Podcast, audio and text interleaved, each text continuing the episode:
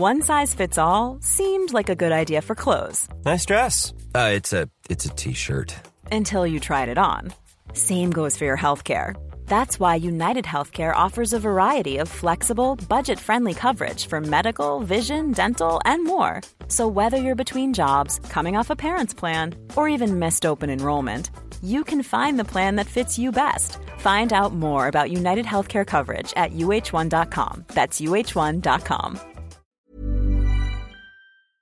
Coucou. Décembre 1998. Michael Polite, 14 ans, est réveillé en pleine nuit. Une odeur de brûlé vient de lui monter au nez. Son mobilhome est en feu. L'adolescent sort de son lit en vitesse et se précipite vers la chambre de sa mère pour la réveiller. Sauf que la fumée et l'odeur de brûlé vient de cette pièce. Michael tambourine à la porte. Pas de réponse. L'adolescent se précipite dans le garage, décroche le tuyau d'arrosage, retourne à l'intérieur du mobilhome, enfonce la porte de sa mère qu'il découvre en train de brûler. Le feu a déjà ravagé une partie de son corps. Ce soir-là, tout va aller très vite pour Michael Polite. Interrogé par les premiers secours, puis arrêté, il va être à l'âge de 14 ans, accusé et jugé pour le meurtre de sa propre mère. Mais alors, Michael est-il vraiment coupable? Y a-t-il des preuves assez solides dans le dossier d'accusation pour condamner à une peine de prison à vie un ado de 14 ans pour meurtre de sang-froid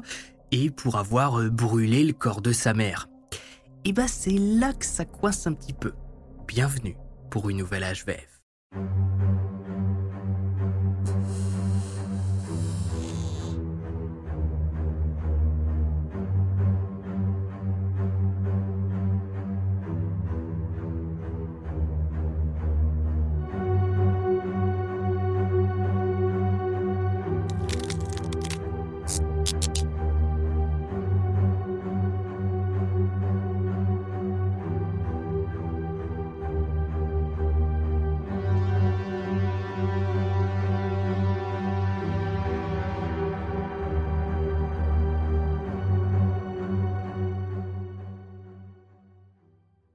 Salut tous Max Guys, aujourd'hui on se retrouve pour une nouvelle histoire à la fois vraie et flippante dans laquelle on va parler de l'affaire Michael Polite, un ado de 14 ans qui au début des années 2000 a été accusé du meurtre de sa mère et d'avoir mis le feu à son corps.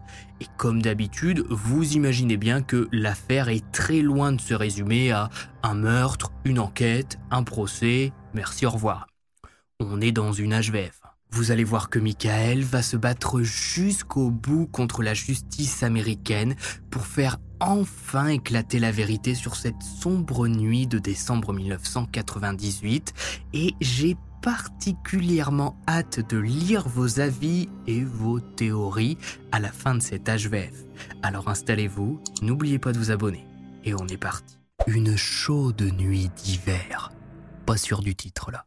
Aujourd'hui, pour changer, on est aux États-Unis d'Amérique et plus précisément dans l'État du Missouri à Hopewell. Hopewell, franchement, il n'y a pas grand-chose à voir. Hein. La dernière vue Google date d'il y a 10 ans, mais je pense pas que ça ait vraiment changé depuis. On a une église, quelques mobilhommes et un bar, magasin alimentaire. J'ai pas réussi à trouver le nombre d'habitants, mais ça doit vraiment pas dépasser les 500 personnes si vraiment on est optimiste et qu'on inclut les animaux de compagnie. C'est donc au milieu de cet endroit très calme qu'a décidé de s'installer Rita. Oui, vous savez pas qui c'est, mais attendez. Rita, c'est une femme fraîchement divorcée du père de Michael, un certain Edward, qu'elle a supporté ces 15 dernières années, mais dont le comportement violent a fini par la faire fuir en cette année 98. Rita a d'ailleurs gagné son divorce, si on peut dire ça comme ça, puisqu'elle a obtenu la garde de son fils, une pension alimentaire et plusieurs milliers de dollars puisque le divorce a été prononcé suite à une infidélité d'Edward. Une faute grave et la justice l'a puni pour ça. Rita a donc cherché un endroit pas cher dans lequel s'installer avec son fils et elle a fini par louer un mobilhome ici à Hopewell avant d'être embauchée en tant que serveuse dans le bar du coin. Tous ces changements ont un peu perturbé Michael qui à l'époque est un garçon ayant eu beaucoup de mal à s'adapter à sa nouvelle vie à Hopewell même s'il a fini par se faire des amis. Vous connaissez peut-être l'ambiance en campagne, généralement quand il y avait un nouveau qui arrivait à l'école primaire, voilà, tout le monde s'intéressait à lui, lui posait des questions, il y avait toujours un petit groupe qui allait le voir et qu'il prenait voilà pour jouer ensemble dans la cour de récré. En tout cas, c'est comme ça que ça se passait chez moi. Michael se fait donc rapidement des amis et passe des après-midi entières à faire du vélo dans les rues d'Opwell. Il s'inscrit au club de foot du coin et Rita fait tout pour être présente pour son fils malgré ses horaires de serveuse et la fatigue des horaires du soir. Horaires du soir qui arrange quand même pas mal l'adolescent qu'est Michael. Hein. Il peut regarder la télé manger des chips, sortir en douce, rencontrer ses potes et même inviter deux trois amis de temps en temps sans que sa mère ne soit au courant. Et ce soir du 4 décembre 1998, c'est ce que Michael fait. Il enfourche son vélo et part rejoindre des amis. Il sait que les ados d'Opwell ont l'habitude de se rejoindre près de la voie ferrée, éclairée par les lueurs des barrières de sécurité. Ce soir-là, Josh, sans souci, un garçon qui n'a pas de problème, l'un des meilleurs amis de Michael, est présent. Michael lui propose alors de venir chez lui. Sa mère n'est pas là, ils pourront se poser devant la télé et même fumer un peu. Josh accepte sans se douter une seule seconde que ce soir-là, son nom va s'inscrire dans une sordide affaire de meurtre qui, 25 ans après les faits, fascine encore. Arrivés au mobil-homme, les deux ados s'installent devant la télé et ouvrent un paquet de chips, ils zappent les émissions, les films, discutent de tout et rien. À 23h, Rita est de retour à la maison, son service s'est terminé plus tôt que prévu, pas grand monde au bar ce soir-là. Elle a même ramené des sandwichs que les ados pourront manger dans la nuit plutôt que de s'enfiler des paquets de chips devant la télé. Rita souhaite bonne nuit aux garçons en leur demandant de ne pas trop faire de bruit. Elle part à la douche, vérifie son répondeur et s'enferme dans sa chambre pour dormir. Michael et Josh partent aussi s'enfermer dans leur chambre. Ils attendent un peu que Rita s'endorme et s'allument quelques clopes avant de dormir à leur tour. Bref, une soirée tout à fait normale d'ado de 14 ans à l'aube des années 2000. Et c'est d'ailleurs pour ça que plus tard, l'enquête aura beaucoup de mal à démarrer et à trouver des petites pistes ici et là. Parce que ce soir-là, rien ne se passe. Rita, lorsqu'elle rentre de son travail au bar, elle n'est pas paniquée. Elle verrouille pas la porte, elle ferme pas les fenêtres et les volets très rapidement. Et puis, Michael et Josh diront plus tard que bah, ils ont rien entendu autour du mobilhome ce soir-là et qu'ils n'avaient à l'époque aucun problème avec les ados du coin qui auraient voulu leur faire du mal. Et ça va tellement bien que Michael, lorsqu'il se réveille en pleine nuit, sa chambre enfumée, la première chose qui lui vient à l'esprit, c'est que, tiens, ça sent le bacon, sa mère doit être en train de se faire quelques tranches, elle a dû avoir faim euh, comme ça au beau milieu de la nuit, ça lui est déjà arrivé. Alors effectivement, il y a bien quelque chose qui brûle euh, dans le mobilhome, mais c'est pas du bacon. Michael reprend ses esprits. Il commence à tousser et a du mal à respirer. Il réveille alors Josh en lui demandant s'il a allumé une cigarette. Josh répond que non. Les deux adolescents se lèvent et décident d'aller voir dans le salon. La pression commence à monter. Si le mobilhome est en feu, il faut réagir rapidement et réveiller Rita. Pourtant, pas de flamme dans le salon. Arrivé devant la porte de chambre de sa mère, Michael se rend compte que la fumée provient de là. Il observe même une lueur jaune-orangée qui éclaire le dessous de porte. Au même moment, Josh sort du mobilhome et part chercher de l'aide. Michael, de son côté, se précipite dans le garage pour dérouler le tuyau d'arrosage et tenter de contenir l'incendie le temps que les pompiers arrivent. Hopwell, c'est un peu au milieu de nulle part, donc va falloir gérer la situation en attendant. Michael déroule le tuyau, se précipite à l'intérieur de la maison, enfonce la porte de sa mère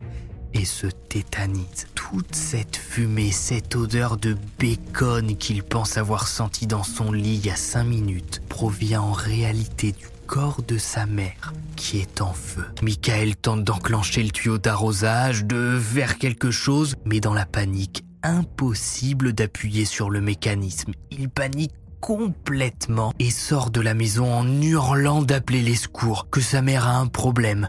Secours qui sont d'ailleurs en train d'arriver. Les pompiers qui entrent dans le mobil-homme maîtrisent rapidement l'incendie qui, par chance, ne s'est pas répandu dans l'habitation. Les flammes ravagent uniquement la chambre de Rita. Et les premières constatations sont plus qu'étranges. Le feu ne semble pas avoir été déclenché par un appareil électrique. Dans la chambre de Rita, il y a d'ailleurs pas grand chose. Une lampe de chevet, une petite télé, quelques prises ici et là, et c'est tout. Aucun de ces équipements ne semble avoir pris feu d'après les pompiers qui font leur rapport aux premiers enquêteurs qui arrivent sur place. L'incendie du mobil-homme, d'après eux, n'est pas un accident, mais bien un meurtre. Rita a été frappée au visage plusieurs fois. La mère est L'arme qui a été utilisée n'est pas retrouvée dans la chambre, mais au vu des blessures et des traces de sang présentes partout sur les murs de la pièce, l'arme contondante et privilégiée, certainement un pied de biche. Et si le corps de Rita a été si vite abîmé par les flammes, c'est parce qu'un accélérateur a été déversé après le meurtre comme de l'essence par exemple. On a donc affaire à un crime violent et c'est là tout le problème de notre affaire.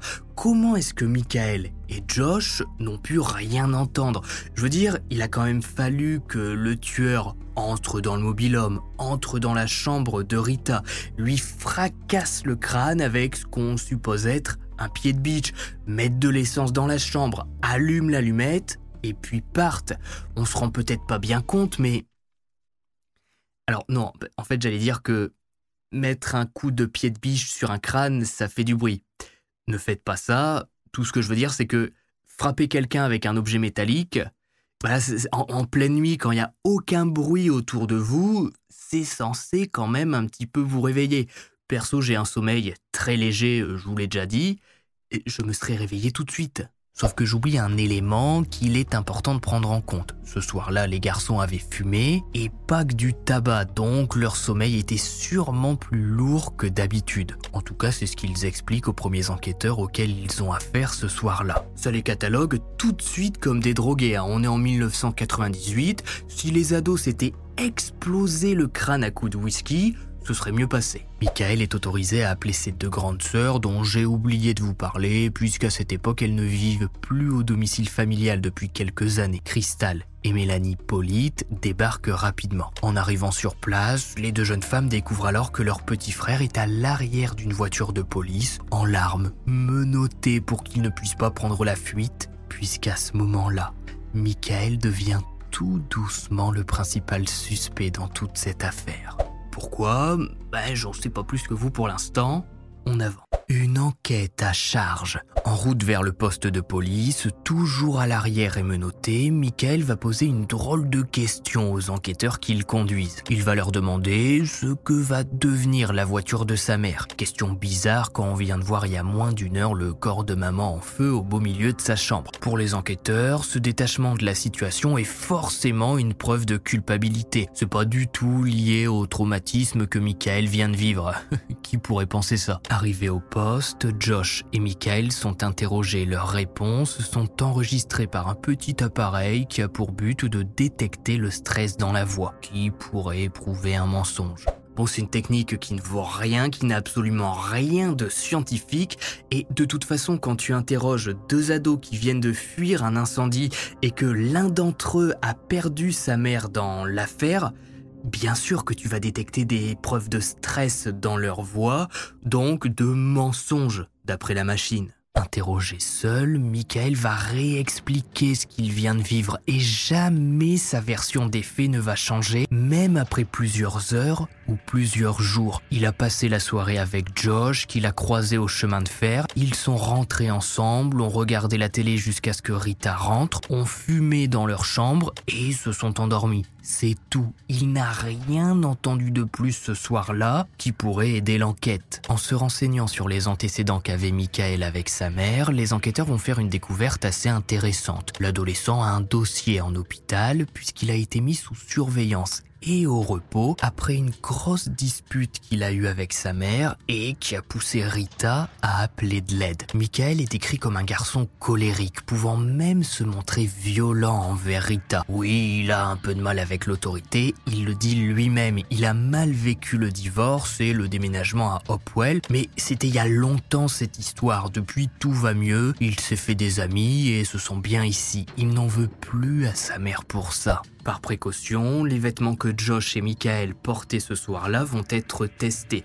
On va demander à un chien renifleur de renifler euh, t-shirt, pantalon, chaussures pour voir s'il y a une trace d'essence, par exemple sur leurs vêtements, puisqu'on sait qu'un accélérant a été utilisé dans l'affaire du meurtre de Rita.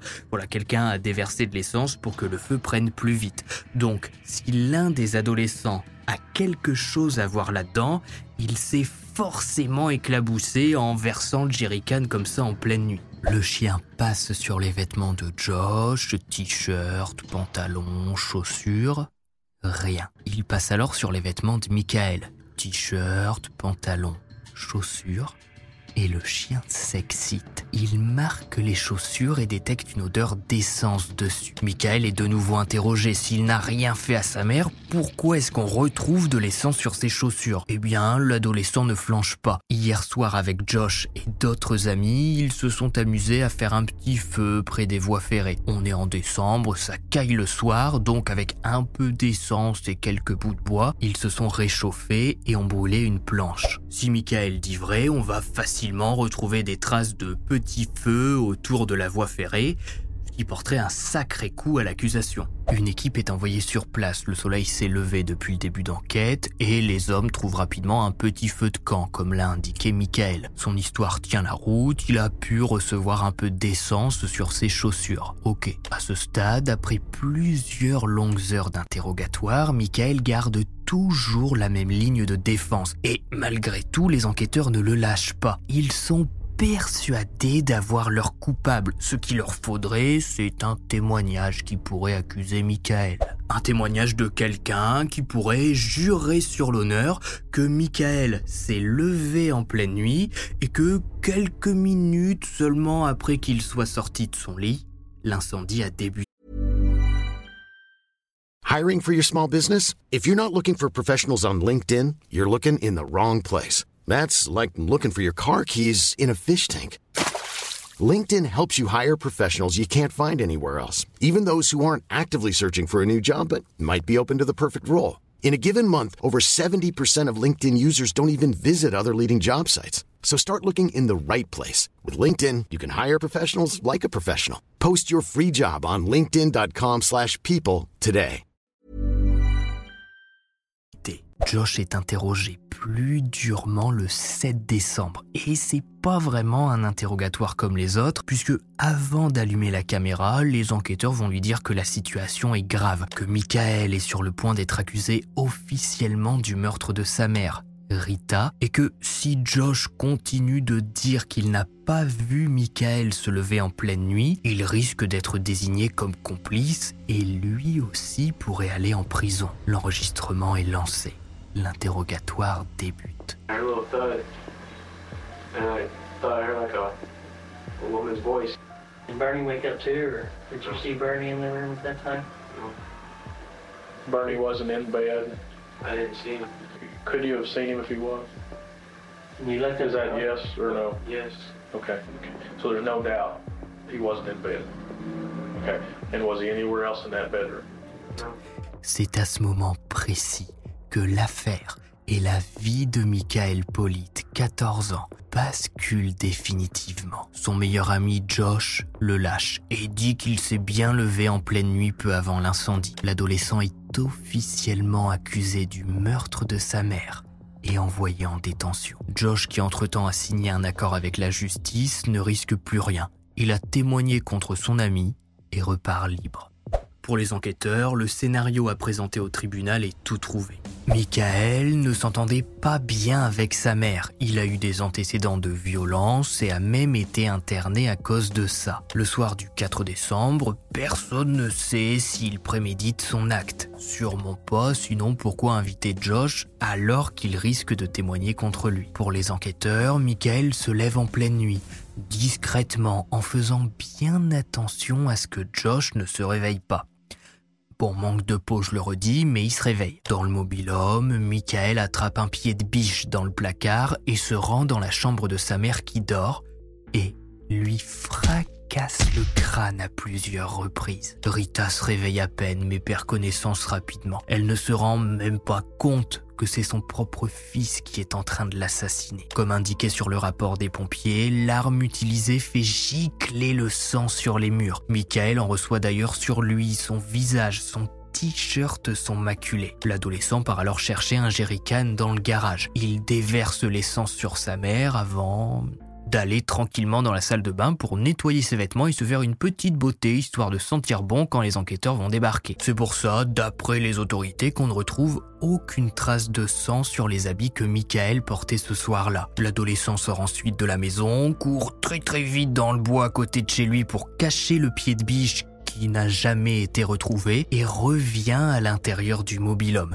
Il lance une allumette sur le corps de sa mère, ferme la porte et retourne se coucher quelques minutes, histoire d'être sûr que l'incendie prenne. C'est un peu bancal comme scénario, mais ça suffit largement à organiser un procès, alors même que la seule preuve que la justice contre Michael, c'est le fait qu'un chien a reniflé une odeur d'essence sur ses chaussures. Faut bien prendre en compte cet élément. Hein. La chaussure n'a pas du tout été analysé en laboratoire. Il y a juste un chien qui a marqué la chaussure et qui a dit ça sent l'essence.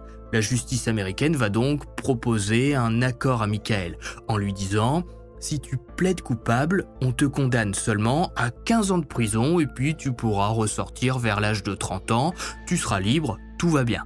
Par contre, si tu n'acceptes pas cet accord, tu vas peut-être être condamné à une peine de prison à vie. Michael refuse, il n'a pas tué sa mère et il le dira plus tard, il était persuadé à ce stade ben, qu'on allait l'innocenter lors de son procès et que l'enquête allait reprendre puisque aucune autre piste n'a été explorée jusqu'ici. Personne n'a pensé à demander à Edward, le père de Michael, ce qu'il faisait le soir du meurtre par exemple. Je dis ça comme ça, un perso j'accuse personne, attention, hein, on en reparle juste après. En janvier 2002, Michael, âgé de 17 ans désormais, a donc été jugé pour le meurtre de sa mère. Sans argent, il a été représenté par un avocat commis d'office qui a très mal préparé le dossier et qui n'a même pas pris la peine de simplement faire parler Michael pour qu'il donne sa version des faits. Avocat qui n'a pas non plus appelé Josh à la barre, la seule personne présente avec Michael au moment des faits. À côté de ça, l'accusation va pas hésiter. Hein. Un témoin viendra dire que dans les semaines précédant le meurtre de Rita, il a vu l'adolescent en train de se disputer avec sa mère à l'extérieur du mobilhome avec un briquet dans les mains qu'il allumait tout en étant en colère. Des détenus du centre pour ados dans lequel Michael est depuis deux ans vont également apporter leur témoignage, disant que l'adolescent a tenté de mettre fin à ses jours et qu'il a crié ⁇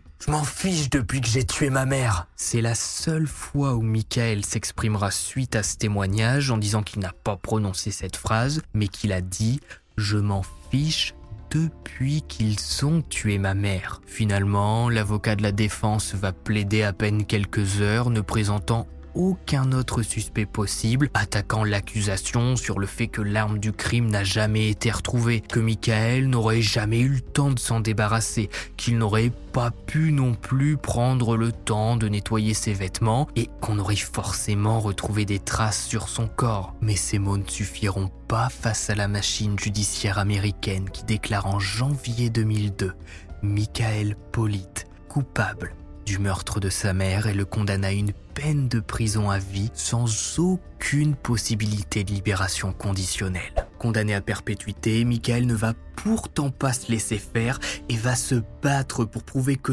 toute l'enquête autour du meurtre de sa mère n'a été qu'une parodie de justice et que le vrai coupable erre encore dehors sur la piste du vrai coupable. Envoyé au pénitencier de l'État du Missouri, Michael vit un véritable enfer. Dès le premier jour, il se bat contre des détenus qui tentent d'abuser de lui. Pour survivre, il rejoint un gang et accepte de se tatouer. Il déclarera plus tard C'est ce que je devais faire pour survivre. C'est pas comme ça que maman m'a élevé, mais je m'intégrais pas. Brisé par la prison, Michael, qui vivait dans le village calme d'Opwell, va passer 5 ans à essayer de s'acclimater à la vie en prison avant de se décider à combattre le système. Du haut de ses 22 ans, il va contacter le Midwest Innocent Project, un organisme qui fournit des ressources aux condamnés pour qu'ils puissent avoir le droit à une révision de leur condamnation. Trois avocats spécialistes dans les affaires de condamnation vont être mis sur son dossier. Tricia Bushnell, Megan Crane et Mark Emison. Et autant vous dire que quand ils découvrent sur quelle base a été condamné Michael Polite, les avocats, ils se l'imaginent déjà dehors, les doigts de pied en éventail avec un beau pactole réclamé à la justice.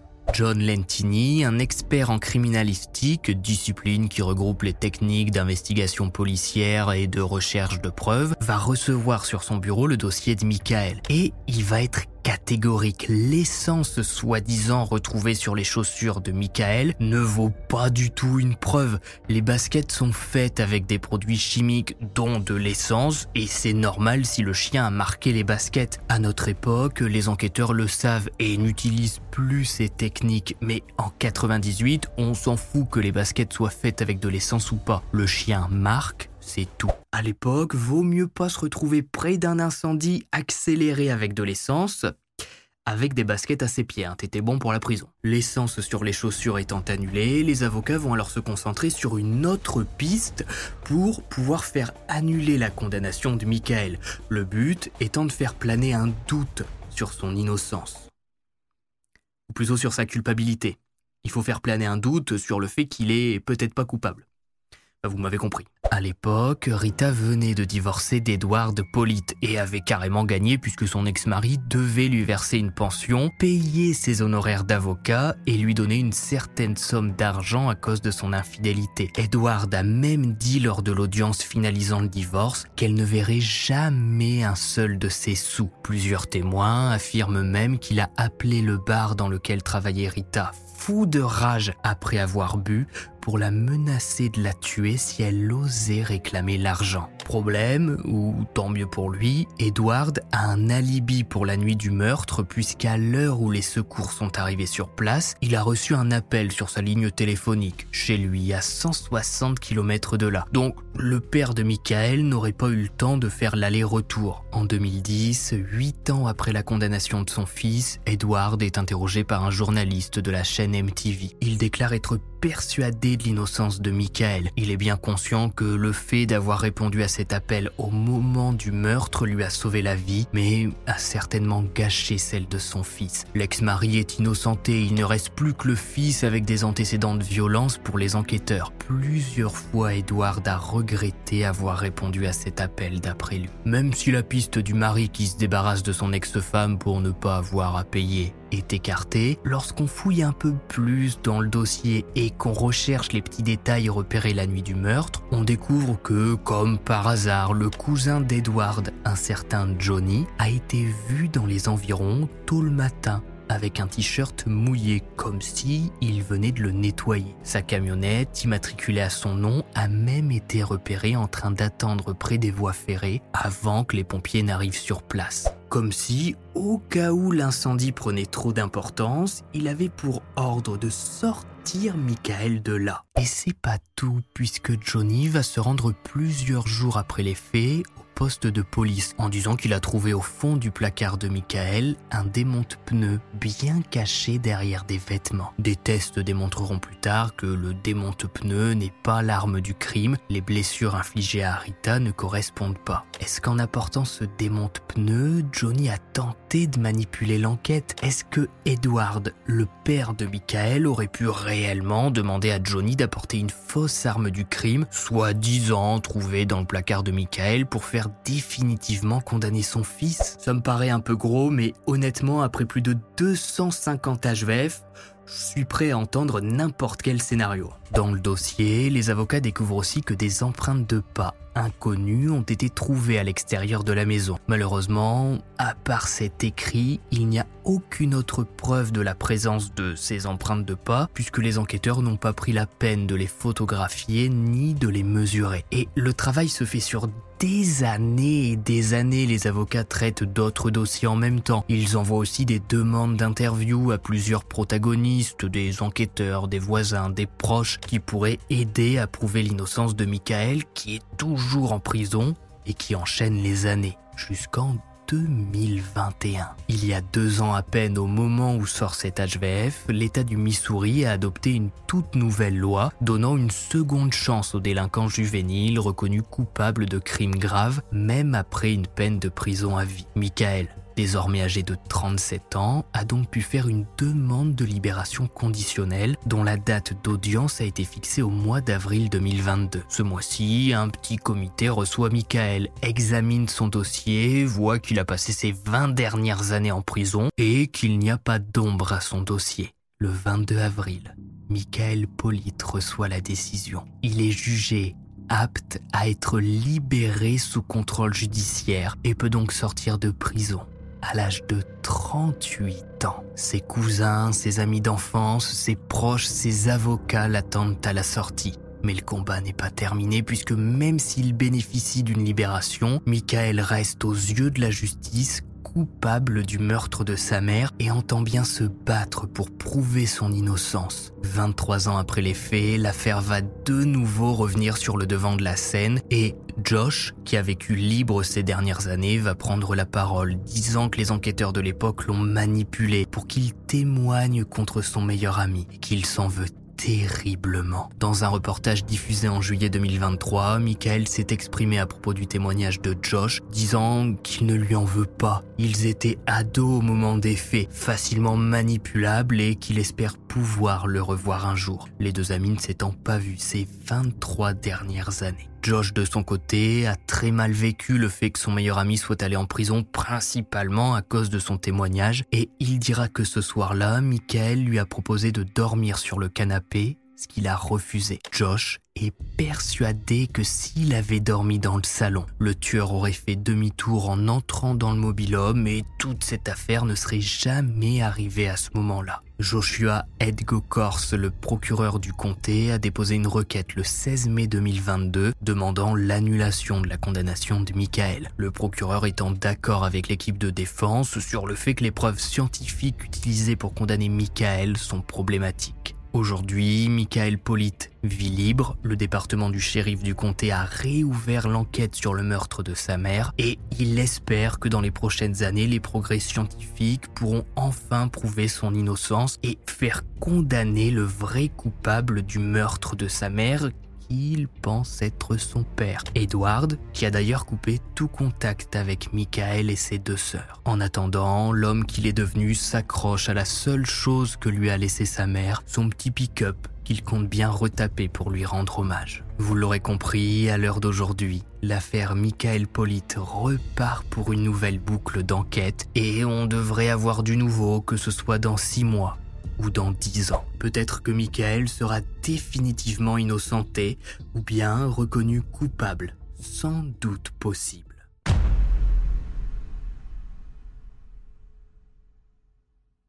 Si vous avez regardé cet HVF jusqu'au bout, mettez basket en commentaire, puisque bah, finalement, Michael a été condamné pour une pauvre paire de baskets qui sentait l'essence, d'après un chien qui l'arniflait. Surtout, n'hésitez pas à me donner votre avis sur toute cette affaire. Est-ce que vous pensez Michael coupable ou bien innocent? Personnellement, vu tout ce que je vous ai présenté, je le pense vraiment innocent.